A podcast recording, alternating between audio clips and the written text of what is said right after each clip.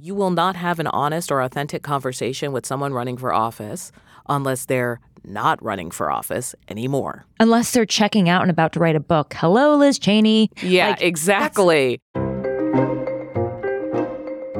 So we listen to a lot of political podcasts around here. It's kind of part of the job. And one of our favorite shows is called Somebody's Gotta Win, hosted by Tara Palmeri. Now, it's a collaboration between the sports and culture network The Ringer and Puck News.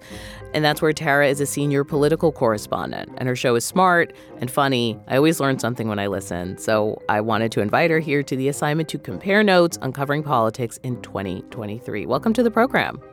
Thanks so much for having me. Uh, I've been a huge fan of your show, so it is a pleasure to be on.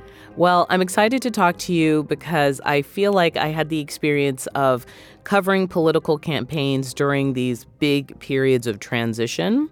Where you are in that moment, I think, can affect your view of politics. So, where did you start? What was your first campaign? Ah, my first campaign. I mean, I had a, a different trail through journalism. Actually, my first job was helping out um, CNN as a news assistant on Obama's inauguration because I graduated in January a little earlier. I was a news assistant and then I went to the New York Post and I covered a lot of local and national politics, but I did cover the 2012 um, campaign a little bit, the reelect for Obama. I was at the conventions, but I wasn't actually on the trail. I then went to Europe and I actually covered Brexit. I went on to be a White House reporter.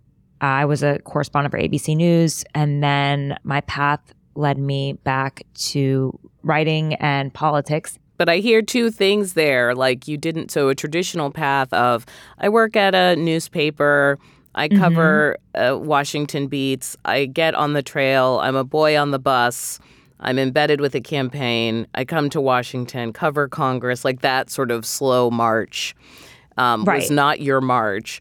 But I hear a path that is was uniquely appropriate for the time we're in now, right? Which is cable Right. news, the New York Post, Politico. Um, exactly. Also, covering things li- like going from Obama to Brexit is also spanning a couple of interesting political movements. How do you think that shaped how you think about how to cover politics? Oh, I mean, listen, I was in Europe and I went to small towns in the UK, like Doncaster. Probably no one's ever heard of it, but it used to be a labor town, which would be like the equivalent of being a like a blue district. And they had switched over to the Brexit movement, and it wasn't based on facts. It was really driven by this man, Nigel Farage, and he became almost a cult leader like Trump. I saw a woman who tattooed his face on her arm. It was a similar crowd, too. Yeah, a lot of union type, working class. There was just this like anti immigration fever. I thought Brexit's going to happen. I told people that, and it, it ultimately did happen very narrowly, but it did. I think it trained me for what was happening in the US. I also knew Donald Trump from when I was a reporter for the New York Post. I doubt you're surprised at all, right? Um, Were you working for Page Six? Yeah, that was my first job at the New York Post. I worked for Richard Johnson, who pretty much was the first person to really write about Donald Trump in the New York Post. Again, it's like such a sign of our political moment where this your first brush with this candidate, right, with this former Right. president, is on the gossip pages of a tabloid. Exactly. I mean, he loved being in the New York Post. We called him a rent a quote. We would call him if someone died and we needed a quote of someone famous reflecting on that person. Um, he would Oh get on God! the phone Wait, immediately. repeat that. You called him what? A rent a quote. You know, the type of person you could call for any story and they would give you a quote. See, people, but the people listening don't know this. And I know. do want to ask you more about this because this gets at sourcing, right? There are certain people who are making the call to you. Right. Exactly. There are. There are a ton of them. But he he would come to our parties at the New York Post. My boss would send me to his parties. Um, he was around. He loved the New York Post. To him, he would rather be written about in page six probably than anywhere else. Maybe the front page of the New York Times. But he knew his friends were reading it. And he was a fixture of the tabloids before he got the show The Apprentice. And he had this branding empire, you could say, or having his name on all these buildings. And so he loved that his his uh, divorce to Ivana played out in the New York Post. He planted those stories. So yes, I understood the Donald Trump media machine immediately when I showed up as a White House reporter. So let's talk about sourcing in your age of political journalism because Mm-hmm. as you said you're not trapped on the bus with someone from hour for hours having Mm. a whiskey you know that sort of thing like a lot of this i assume is dms texts calls it's kind of a floating campaign trail Right. I mean, I'll drop in from time to time for events in like various places, but for the most part, it happens over the phone. I'll go to, you know, the debates or I'll go to an event in New Hampshire, this and that, and I'll see the candidates in the flesh. But yeah, I talk to the operatives, I talk to the donors, I talk to the consultants. I sometimes talk to the people closest to the candidates. Obviously, I'd love to have an on the record interview with the candidates. That doesn't really happen, especially Yeah. with these GOP so who candidates. likes to talk in that big circle who are your you know what i mean and you don't need to say the names, but operatives who are the, the kinds of people who like to talk and what are they trying to do when they're talking to you I mean, some people want to be on the record because they want to be seen as experts, right, on this race. Um, and those are generally consultants that aren't associated with a specific campaign. And they want to be known as commentators, as experts, as people that can be the voice so they can get on shows like yours and that they can be on, you know, cable news and have authority. Others are, you know, honestly operatives and consultants and other campaigns that are trying to spin their story and also spin the story of other of the opposite competitive campaigns. This has been going on forever. I mean, the fact that I'm not on a bus with them is just it just means that I'm looking for different stories. I mean, there's a bit of a pack herd mentality around journalism. You know that. And especially if you're literally in the same space together. Mhm. Um, and I think there is something to be said about stepping away from that and looking from above or looking in different corners or in different ways, which I try to do at Puck. how do you discern a source that's trying to manipulate you sort of how do you address that information Well, I assume they're all trying to manipulate me in some way. I think everybody has motivations, right? Uh, that's what i don't people- miss about political journalism Yeah. just like It's everyone you're talking to you're like what do you want from me what are you trying to plant into in mean- the air I think even like when I've done investigative reporting on important things like, you know, Jeffrey Epstein, there's a reason that the people want their story out there. They want justice. Some like some people want justice. And if they are trying to use me as the vessel to bring that justice by telling their stories, like that's I don't I wouldn't call it necessarily a manipulation, but like there's a motivation. so as you said everyone is trying to deliver some kind of message they have their own motivations Right. can you outline give me three motivations that are the most common I mean, if you're working for a candidate, then you definitely want your candidate to win and you want to tank the candidate who is the threat. A lot of people ultimately want their candidate to win because they want to be in the White House where they have the most power, prestige, and or at least if they're close to the White House, they have the ability to make money, lots of money, as we know in Washington. And I think, yeah, this is all about power, right? That's that's what everyone is motivated by, and the only way to get that power is to win. there's my guy is great there's that guy is terrible and then what's the third sort of reason you know people will want to be in a story you know what i mean be a source Oh, oh yeah, to elevate their profile. If they're, you know, if they want to be on the record um, talking as an expert, I think they use that to elevate their profile and to be seen as an expert on the issue or the race or to get their messaging out to donors, to supporters, to send messages to the candidates themselves. Um, sometimes the donors will go on the record because they want to tell the candidates like what they're unhappy with, right? why wouldn't they just tell the candidate that Well, it's hard to get the candidate's ear. You might not be like the million dollar donor that gets the candidate on the phone, right? Or you might be trying to convey something to the, the candidate's campaign team saying, like, listen, I don't like the direction you guys are going in. I'm going to write, I'm going to tell Politico or whoever that we're unhappy. I mean, look at the DeSantis team, like constantly leaks coming out of DeSantis world. When you see leaks, to me, that means there are a lot of people are unhappy with the direction of the campaign. And that could be people internally. And so they leak it out so that it's seen publicly, so that it, it- there's pressure to make a change, right? You're seeing donors leaking about their unhappiness with him, how they're going to maybe go to Ron DeSantis. So there's a lot of public messaging. When it's out there in the public, it's harder to ignore. I mean, when you make your point in private, people can ignore it. But when it's in the public, there's a real pressure. You have people on your shows, they have a point of view and maybe they want to sell a book, right? They have, they're motivated by something and they know that going on your show to your large um, listenership, they will have a better chance at selling their book, become a bestseller, right? Yeah. I think part of it is, and I'm, I'm musing out loud here, we often have this issue of trust in journalism and trust with political journalists. And sometimes I want to show people what does it mean when you see a name in a story? Right? Mm-hmm. Like we don't just call them because they're smart. Sometimes we call them and they participate because they've got some motivations. Like you said, one of them is I don't feel heard by my own campaign or totally. I don't feel heard by the boss. And so I'm going to say out loud something that I could say to them. Um, we had that experience maybe with David Axelrod last month, talking about whether or not Joe Biden should decide whether it's wise to run again. Also, it made David Axelrod a fixture in the news media for about two weeks. I mean, he became relevant in Washington circles. And that's a really big deal. I mean, that's he's a media personality for him to be relevant, to be on CNN. I'm sure he was booked on every show. He was talked about in the New York Times. There was a story in Politico saying that Biden thinks he's a prick. All of a sudden, everyone's like, wow, David Axelrod. There, you know, that helps David Axelrod be booked on more TV shows, get more clients if he's doing political work or corporate work. And maybe he truly believes that Joe Biden should not be the nominee, which a lot of people believe. So it's a twofer. He's saying something provocative that he believes in, and he's able to drive the message of the day. I'm speaking with Tara Palmeri, host of the podcast Somebody's Gotta Win. There's more after a break.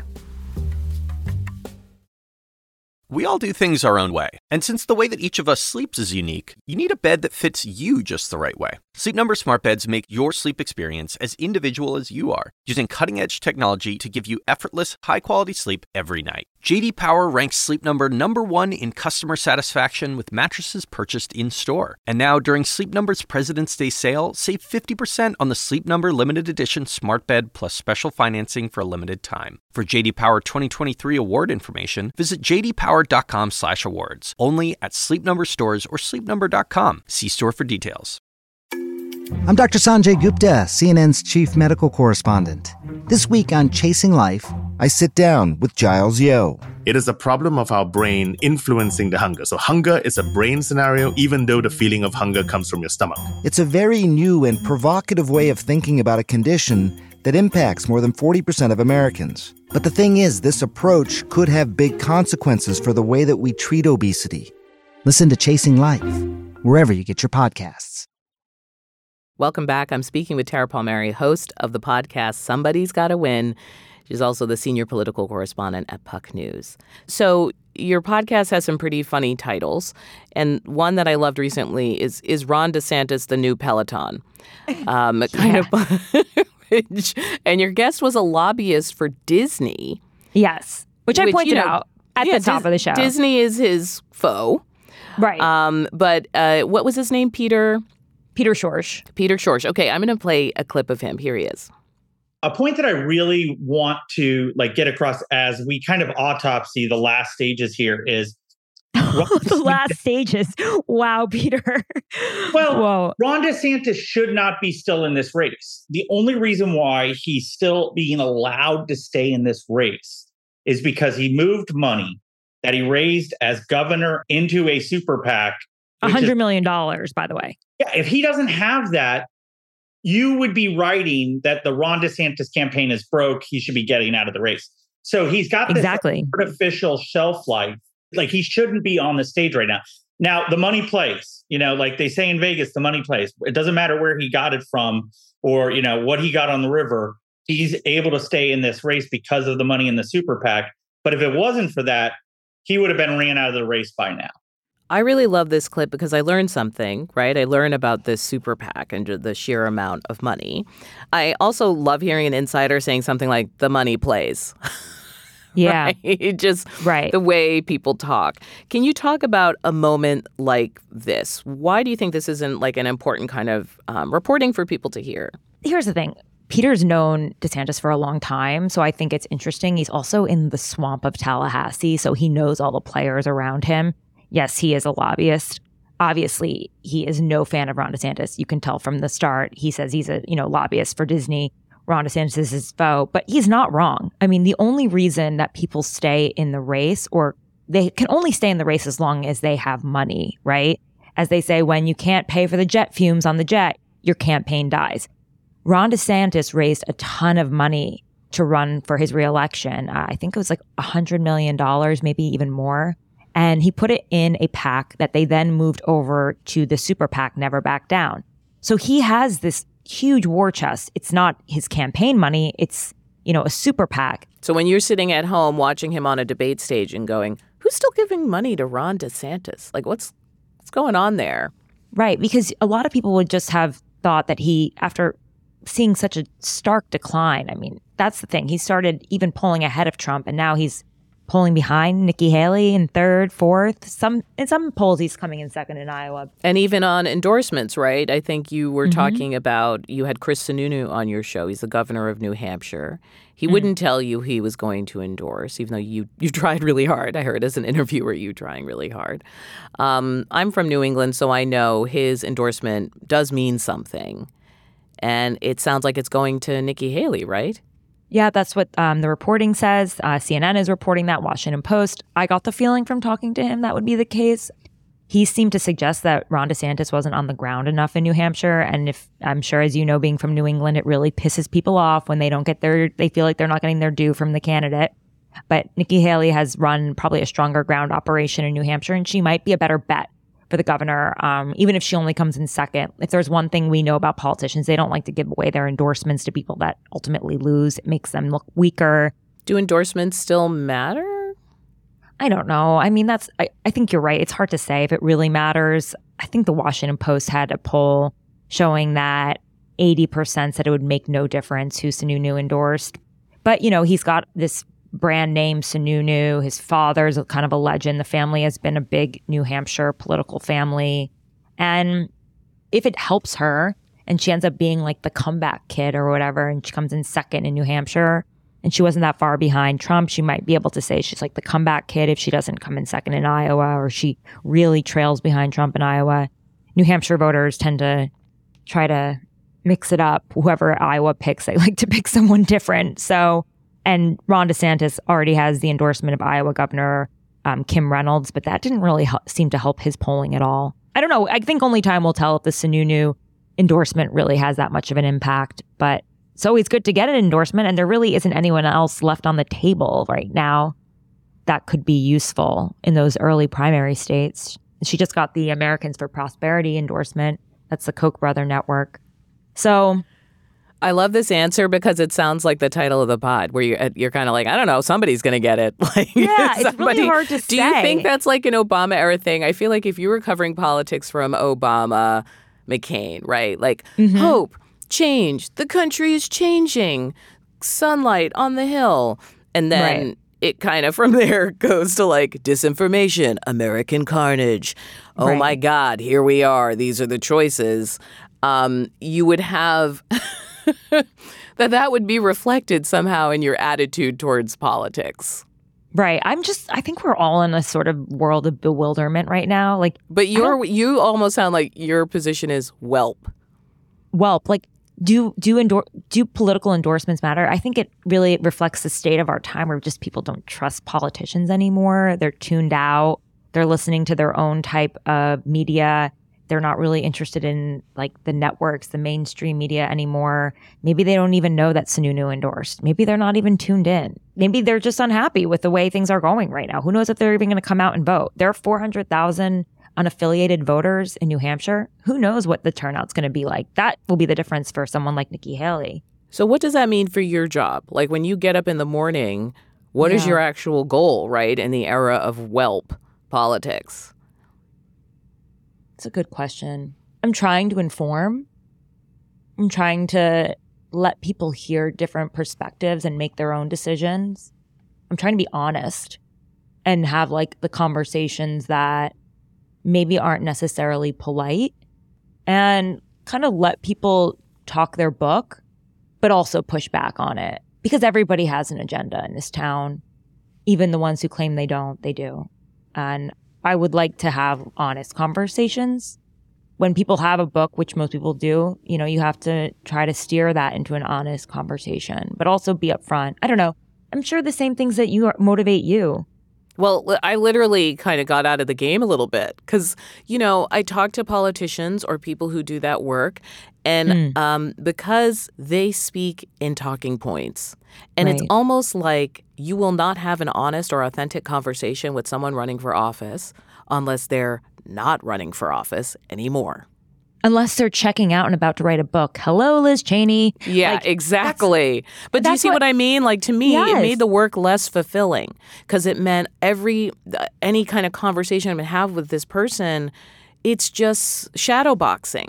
It's No, me totally right. countering points that are predetermined for them, workshop to death, calmed to death, and then we go back and forth in this uh, performance for the audience to shape their point of view about how to see an issue. And it got to be kind of depressing. No, I think you're a thousand percent right. And I think it also doesn't really make for the best conversation. Frankly, it's not even really like pleasant for the listener. I don't know that they come away feeling any more informed.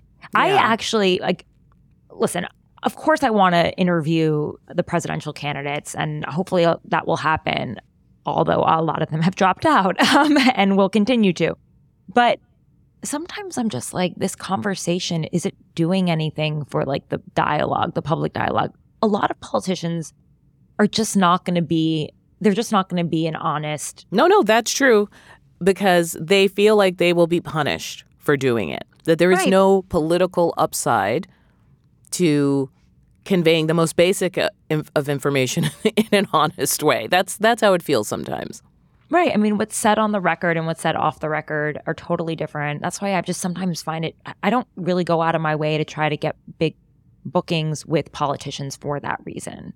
Like, I'd just rather have people who are going to like talk about what they honestly see and believe. And yeah, they're probably going to be on their book, but they honestly believe their book. And I'll challenge that. But I, I still, I don't know. It, it, it's a tough time. I mean, you, you you've been in this game longer than me, a lot longer than me, especially this um, podcasting radio format. But just shadow boxing, I just think is is not a pleasant experience for the listener. Yeah, or anyone in it. No. a bit weird. I just- I think everyone just Um, comes out of it annoyed and angry and thinking, exactly. you know? All right, I don't I don't want to make this a depressing conversation. Oh, yeah, so sorry. we're gonna Yeah, do a quick lightning round before I yeah, let you go. Yeah, let's do that. Oh, geez. Okay. Uh, Trump's running mate. mm, Who's it going to be? Because somebody's got to win. damn. Okay. Uh, Trump's running mate. I'm going to say Kristi Noem or s- another woman like that. Interesting. Say just a bit more. I think he realizes with the abortion issue, uh, he's really turned off a lot of women. I don't know what Kristi Noem's position is though on abortion, but I just think he. But that's kind like- of the point, right? right. I know. Unknown, but a woman um, looks good standing next to you, has a lot to offer because they're a governor. Right, but won't upstage you too much. Okay. I feel like some of these other women might upstage him too much. I feel like Nancy Mace is auditioning to be vice president, but she's got the a little bit too much. right? Yeah, the congresswoman, but she's got a little too much personality. You got to remember that you are number two. So Kristi Noem feels like she fits the bill in that case. But yeah, I could see that. I mean, Okay. people talk a lot about Tim Wait, Scott, still but- lightning round. Oh yeah, two lightning for me. Okay, go. Biden. Go ahead. Biden running? Like, I don't know. Everyone keeps asking me, is he really running? I'm like, yes, he is really running. I'm sure you get the same questions all the time. I do. I do. All signs point to yes. there's there's no reason. Um, I mean, he might be able to pull it out, but it's going to be a really tight race. So they got to get it together over there at that White House. Um, next person to drop out on the Republican side.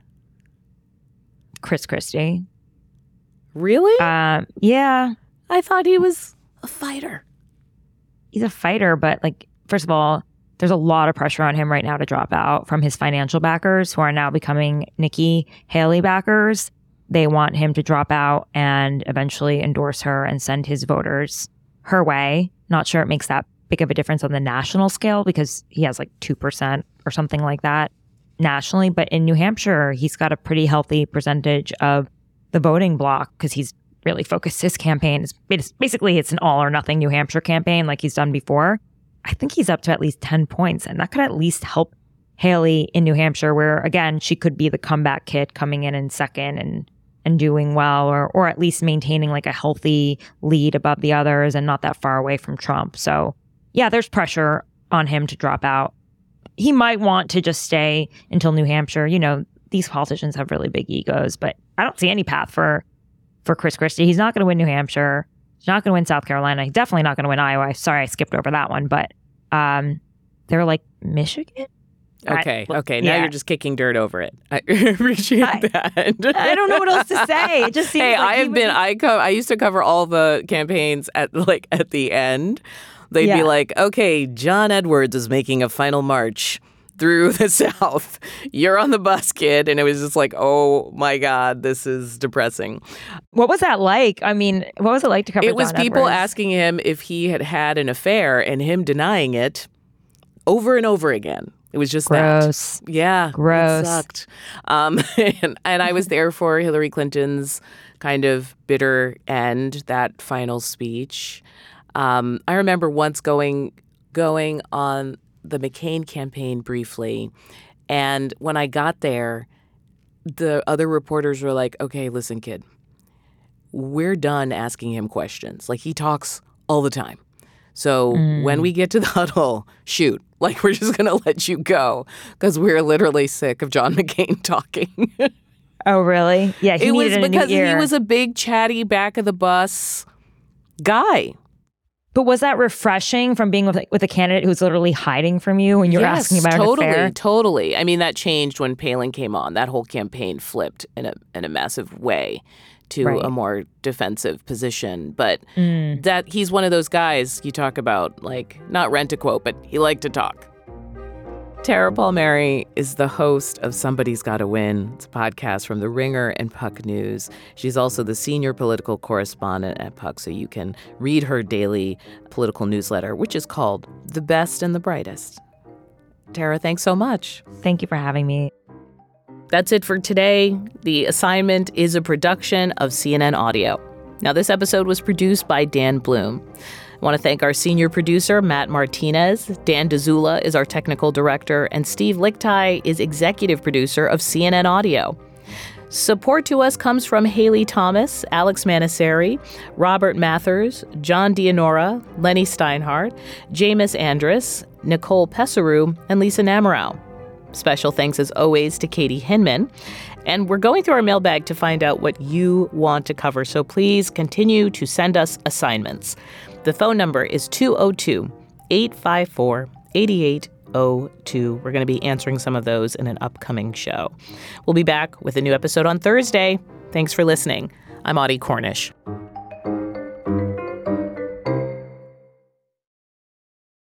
We all do things our own way. And since the way that each of us sleeps is unique, you need a bed that fits you just the right way. Sleep Number smart beds make your sleep experience as individual as you are, using cutting-edge technology to give you effortless, high-quality sleep every night. JD Power ranks Sleep Number number 1 in customer satisfaction with mattresses purchased in-store. And now, the Queen Sleep Number C4 smart bed is only $15.99, save $300, only for a limited time. For JD Power 2023 award information, visit jdpower.com/awards. Only at a Sleep Number store or sleepnumber.com.